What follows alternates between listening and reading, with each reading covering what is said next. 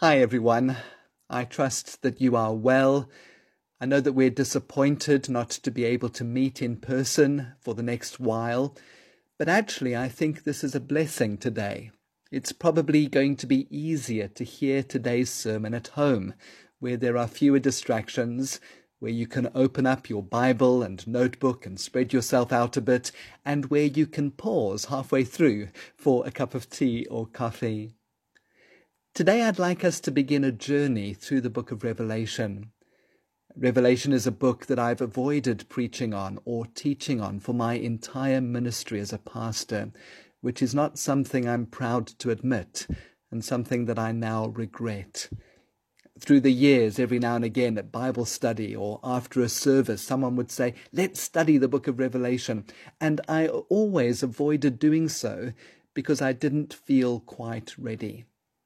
I still don't feel quite ready, but if I were to wait until I felt ready, I'd probably never begin. This is a journey that we're going to take together, and I believe that we will learn and benefit and be built up together as we study this book, or perhaps rather more accurately, as we allow this book to study us. The book of Revelation comes with a wonderful guarantee and a stern warning. As we'll see in a moment, on the very first page of this book, we are told, Blessed is the one who reads the words of this prophecy, and blessed are those who hear it and take to heart what is written in it. This is the only book of the Bible that comes with a guaranteed promise of blessing for those who just read it. But the book also ends with a solemn warning chapter 21 and verse 18. I warn everyone who hears the words of the prophecy of this book. If anyone adds anything to them, God will add to that person the plagues described in this book. And if anyone takes words away from this book of prophecy, God will take away from that person their share in the tree of life and in the holy city, which are described in this book. And so I approach this series expectantly, but also reverently, carefully, and prayerfully. I'd appreciate your prayers. And as we are taking this journey together, I would also appreciate your input, your questions, your comments.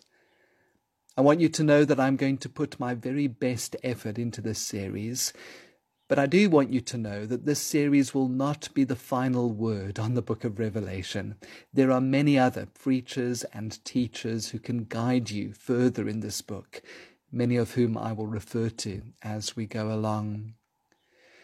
Maybe just to say, too, that because this book needs careful study, there may be some weeks where I'll need to preach a different sermon on another topic just to give myself a bit more time on a particular passage. And perhaps there may be times where we take an even longer break from the book before coming back to it again. But enough disclaimers and explanations. Let's dive right into God's word to us today. Revelation chapter 1 and verses 1 to 8. The revelation of Jesus Christ, which God gave him to show his servants what must soon take place he made it known by sending his angel to his servant John, who testifies to everything he saw, that is, the Word of God and the testimony of Jesus Christ. Blessed is the one who reads the words of this prophecy, and blessed are those who hear it and take to heart what is written in it, because the time is near. John, to the seven churches in the province of Asia. Grace and peace to you from him who is, and who was, and who is to come, and from the seven spirits before his throne, and from Jesus Christ, who is the faithful witness, the firstborn from the dead, and the ruler of the kings of the earth. To him who loves us, and has freed us from our sins by his blood, and has made us to be a kingdom and priests to serve his God and Father. To him be glory and power for ever and ever. Amen. Look, he is coming with the clouds, and every eye will see him, even those who pierced him, and all the peoples of the earth will mourn because of him. So shall it be. Amen. I am the Alpha and the Omega, says the Lord God, who is, and who was, and who is to come, the Almighty. This is the word of the Lord. Thanks be to God. Just to set your mind at ease, we are not going to go through this book just eight verses at a time. Sometimes we'll deal with a chapter or two. Sometimes we'll focus on just a few verses in a wider section. But I think it's important that we enter into this book slowly. These verses are just the introduction to the book, but already John has an important message to convey to us. But in addition to the message, John also gives us some vitally important keys that allow us to correctly interpret the message of this book. So we're going to do two things today.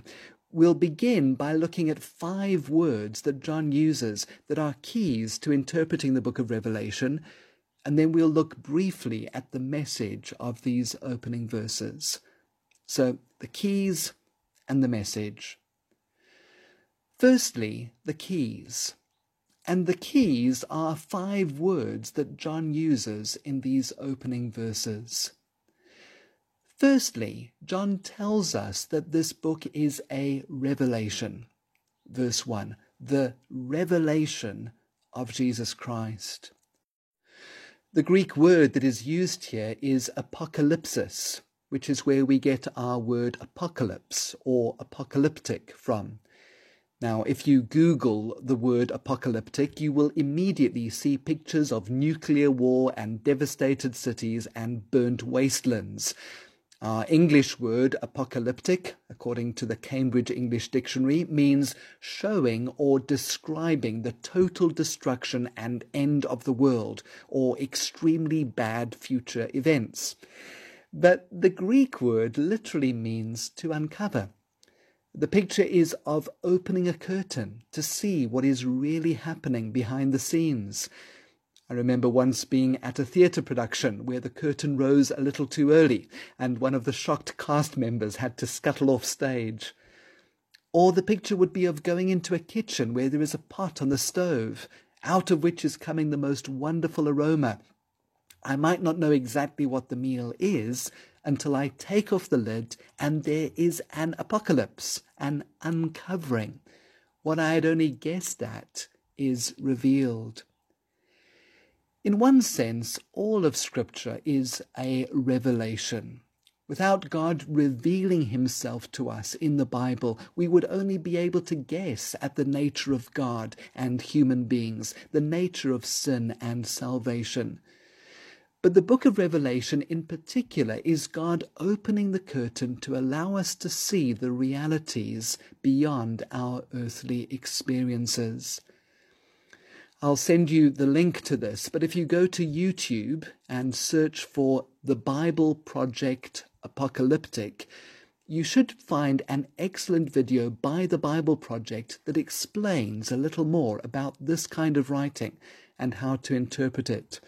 This isn't an endorsement for all the Bible Project's videos, but generally speaking, they're an excellent introduction to the books and some of the themes of the Bible. I'll be sharing another video in a later sermon. As you will see from that short video, the word apocalyptic also refers to a particular type of literature that we find in the Bible, in books like Daniel and Zechariah and Revelation. And one characteristic of that literature is the use of symbols, which is in fact the second word that John uses in these verses as a key to interpretation. Verse 1 again the revelation of Jesus Christ, which God gave him to show his servants what must soon take place. The word show here literally means to signify. You may remember at the end of John's Gospel, Jesus says to Peter, I tell you the truth, when you were younger, you dressed yourself and went where you wanted, but when you are old, you will stretch out your hands, and someone else will dress you and lead you where you do not want to go. And John says, Jesus said this to indicate, to show the kind of death by which Peter would glorify God the word picture that Jesus used there indicated a future reality. It showed something, it signified something. And by using that word here, John is telling us that the things that he will write about later, the word pictures that he will paint, are not to be taken literally. They are not photographs. And to me, this is a great revelation already. What a relief! Think, for example, of the image that we have in chapter 7 of those who have washed their robes and made them white in the blood of the Lamb. To take that image literally would be both grotesque and nonsensical. How can you make something white by dipping it in blood? But the truth of that image, that the only righteousness that allows us to stand before God is due to the atoning sacrifice of Jesus in which we have put our trust, that truth which the image portrays is truly beautiful. I'll speak a little bit more about symbols next time. So the word apocalypse, the word signify, the third key word to interpreting this book is found in verse 3. Blessed is the one who reads the words of this prophecy. Now, when we hear the word prophecy, we immediately think of predicting the future. But that, in fact, is not primarily what biblical prophets did. Think of Isaiah and Jeremiah and Ezekiel. What did they do? They declared, Thus says the Lord. They took God's existing word as it was found in the law and they applied it to their own time. Sometimes they did speak about future events, but even there it wasn't to satisfy people's curiosity about the future, but to change their behavior in the present. Eugene Peterson makes this helpful observation in his little book on the book of Revelation. He says there are, to be sure, references to the past and implications for the future, but the predominant emphasis of the prophetic word is on the now. The prophet says that God is speaking now, not yesterday. God is speaking now, not tomorrow. It's not a past word that can be analyzed and then walked away from. It's not a future word that can be fantasized into escapist diversion. It's a personal address now, for the time is near. If we make the prophetic word a predictive word, we are procrastinating, putting distance between ourselves and the application of the word, putting off dealing with it until some future date. The revelation of what must soon take place means precisely soon, as soon as hearts are responsive and ears receptive and eyes perceptive. It is all there before us. God's salvation is complete, ready to be received. So, apocalypse, signify, prophecy, the fourth key word to interpreting the book of Revelation is found in verse 3. It's the word keep. Have a look. Blessed is the one who reads the words of this prophecy, and blessed are those who hear it and take to heart, literally keep, what is written in it. Let me quote Eugene Peterson again. The word keep doesn't mean keep safe by putting it in a strong box, it means to keep at it, to keep it in use, to keep it active in everyday life. The scripture stories do not, like other ancient literature, court our favour. They do not flatter us that they may please and enchant us. They seek to subject us. And if we refuse to be subjected, we are rebels. It is tragically ironic that the very book in the Bible that says this most emphatically has been treated by so many as merely a crossword puzzle. That's why the title for our series is The Revelation of Jesus Christ. Read, hear, take to heart. In the weeks that lie ahead, we will spend a good deal of time looking at what John meant, but each week we will also ask the question what does this mean to us today, right now? So, apocalypse, signify, prophecy, keep, and then finally, in this section of the sermon, the fifth key to interpreting the book is found in verse 4. John to the seven churches in the province of Asia. The word that is implied here is the word letter. This book is actually a letter, and not just any letter, it's a pastoral letter. Just as Paul wrote the book of Galatians to a group of churches to address a particular situation that had arisen there, so John writes this letter to a group of churches to address a particular situation. This is crucial to understanding the book. It must have meant something to the original readers. It cannot be that the majority of this letter describes events in our own time, 2,000 years ahead of its original audience. We'll see in this series that the message of this book has implications and applications to believers of every generation.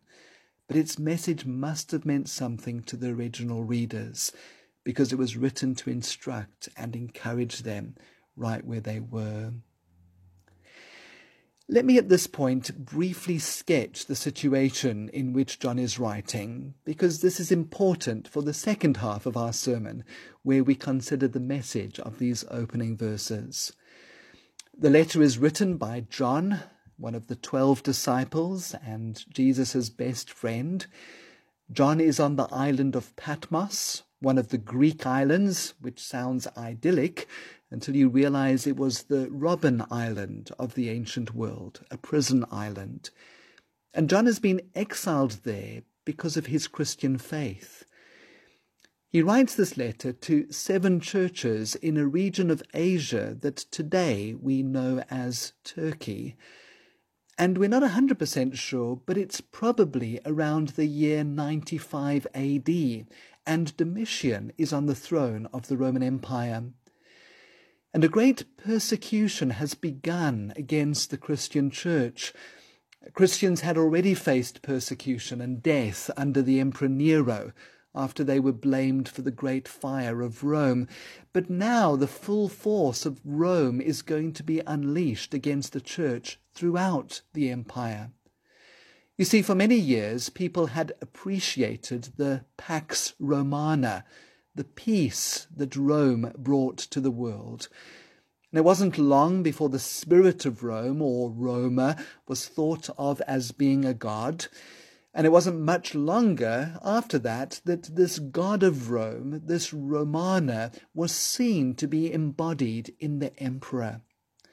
Some emperors resisted being thought of as a god, but many of them delighted in the idea.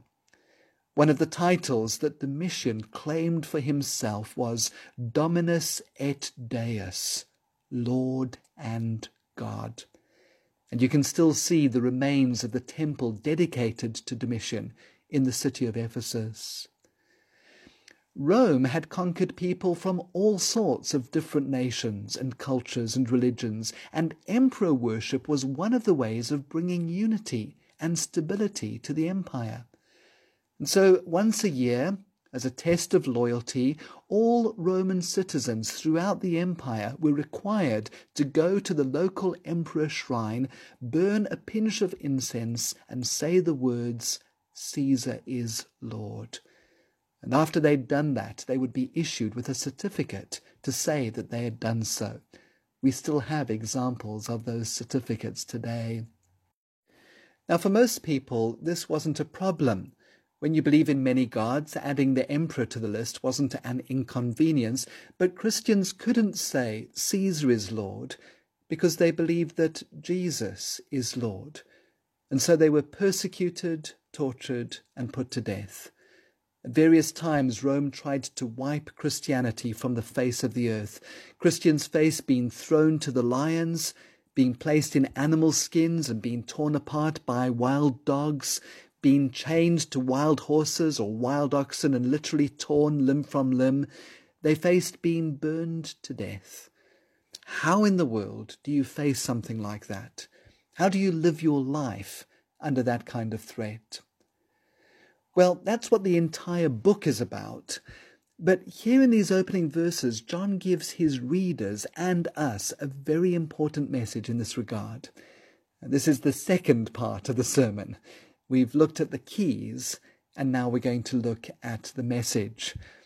You might like to pause the recording here and have a cup of tea, or just keep going, because this is the shorter part of the sermon.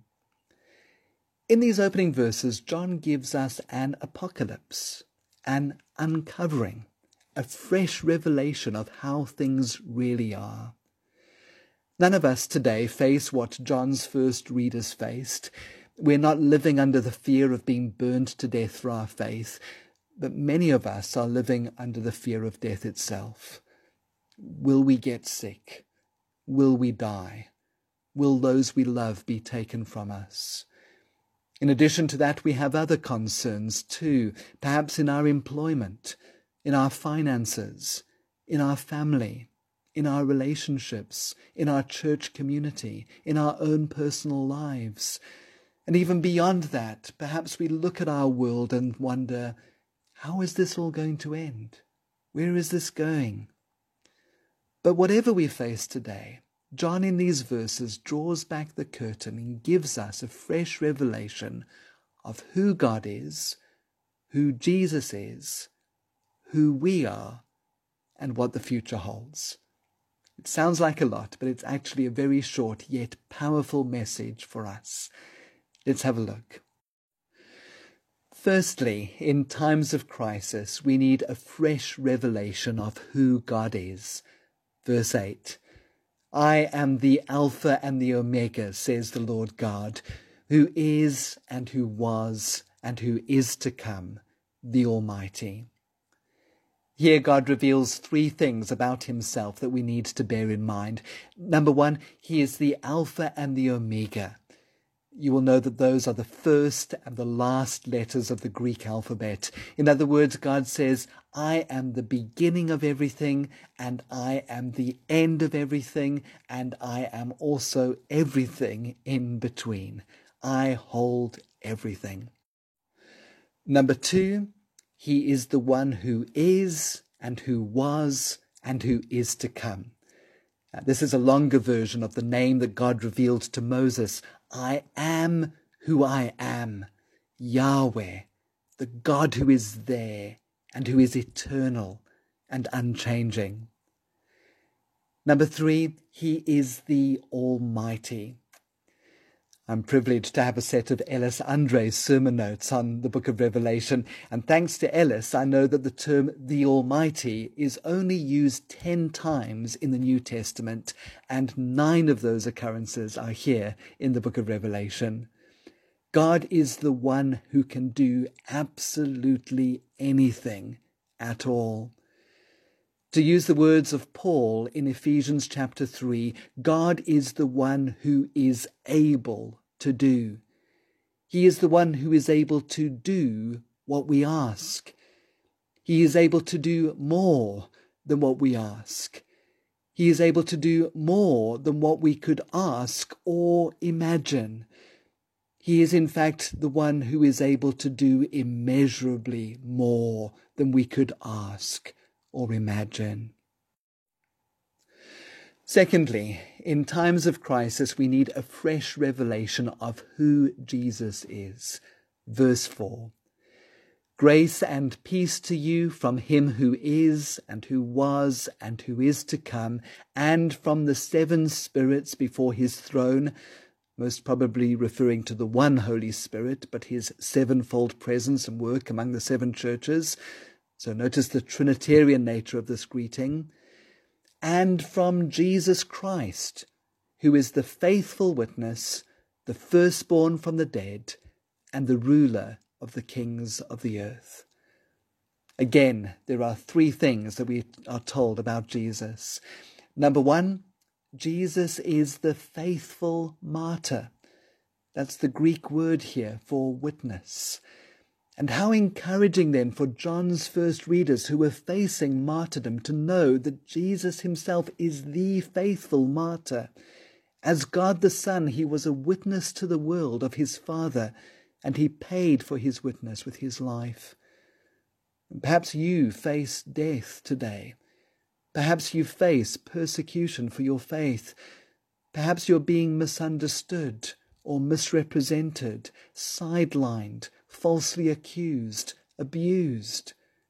Jesus is the faithful martyr who went through all of that on your behalf, for you, in fact, in your place, and he did so perfectly.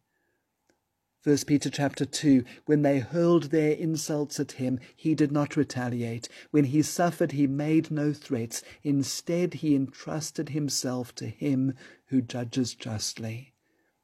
Jesus is the faithful martyr who died for us. Number two, not only is Jesus the God who died, he is the firstborn from the dead. Firstborn meaning most important, the prototype, the model for all those who die in Christ. We remind ourselves in the words of 1 Corinthians chapter 15 that as in Adam all die, so in Christ all will be made alive. And so we can face this week with complete confidence, knowing that neither death nor life, neither angels nor demons, neither the present nor the future, nor any powers, neither height nor depth, nor anything else in all creation will ever be able to separate us from the love of God that is in Christ Jesus our Lord. Romans chapter 8. And number three, Jesus is the ruler of the kings of the earth. At the moment, Domitian is on the throne of the Roman Empire. Previously, Nero had been on the throne, and a few years before him, Caligula, who seems to have been a psychopath. There have been other powerful world leaders who've tried to set up a name for themselves Alexander the Great, Napoleon, Hitler, and others. Perhaps we find that our boss is powerful and mighty. Perhaps our enemies seem huge, but here John draws back the curtain and shows us how things really are. No matter their pretensions or posturing, no matter their claims or their barbaric acts, Jesus is the ruler of the kings of the earth. They don't know it yet, but one day every eye will see him, even those who pierced him, and all the peoples of the earth will mourn because of him. Thirdly, in times of crisis, we need a fresh revelation of who we are. Verse 6 To him who loves us and has freed us from our sins by his blood, and has made us to be a kingdom and priests to serve his God and Father, to him be glory and power for ever and ever. Amen. Again, there are three things that we need to know about ourselves. Number one, we are loved to him who loves us.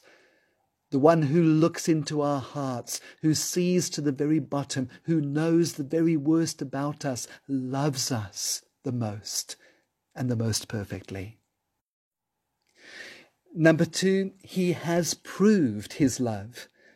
Christ's love for us does not consist in his giving us what we want, rather, it consists in his giving us what we most truly need he has freed us from our sins by his blood.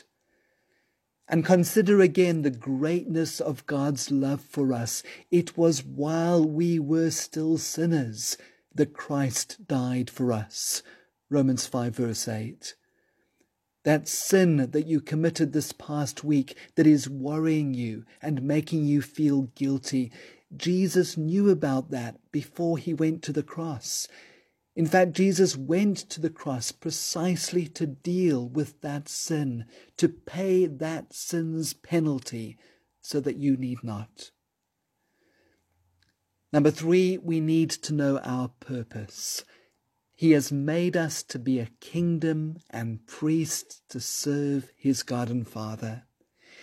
Even in a situation of crisis, we continue to mediate God to the world. In Philippians chapter 2, Paul speaks about believers becoming blameless and pure, children of God without fault in a crooked and depraved generation in which you shine like stars in the universe as you hold out the word of life. But fourthly, in times of crisis, we need a fresh revelation of what the future holds. Verse 7 Look, he is coming with the clouds, and every eye will see him, even those who pierced him. And all the peoples of the earth will mourn because of him. So shall it be. Amen. This is the main theme of the book. Jesus is coming again. It's so easy for us to get bogged down in all of the detail and the complexity of the book and miss its main message that Jesus is returning. In verse 1, we are told that this will happen soon, and in verse 3, that the time is near. And of course, our human tendency is to immediately ask the question, when is soon? John doesn't answer that. Instead, he urges us to look, look. He is coming on the clouds. The emphasis is not on the date, but on our readiness. Perhaps it would be useful to bear in mind Paul's words in Romans chapter 13, which are true for every generation of believers. The hour has already come for you to wake up from your slumber because our salvation is nearer now than when we first believed. The night is nearly over. The day is almost here.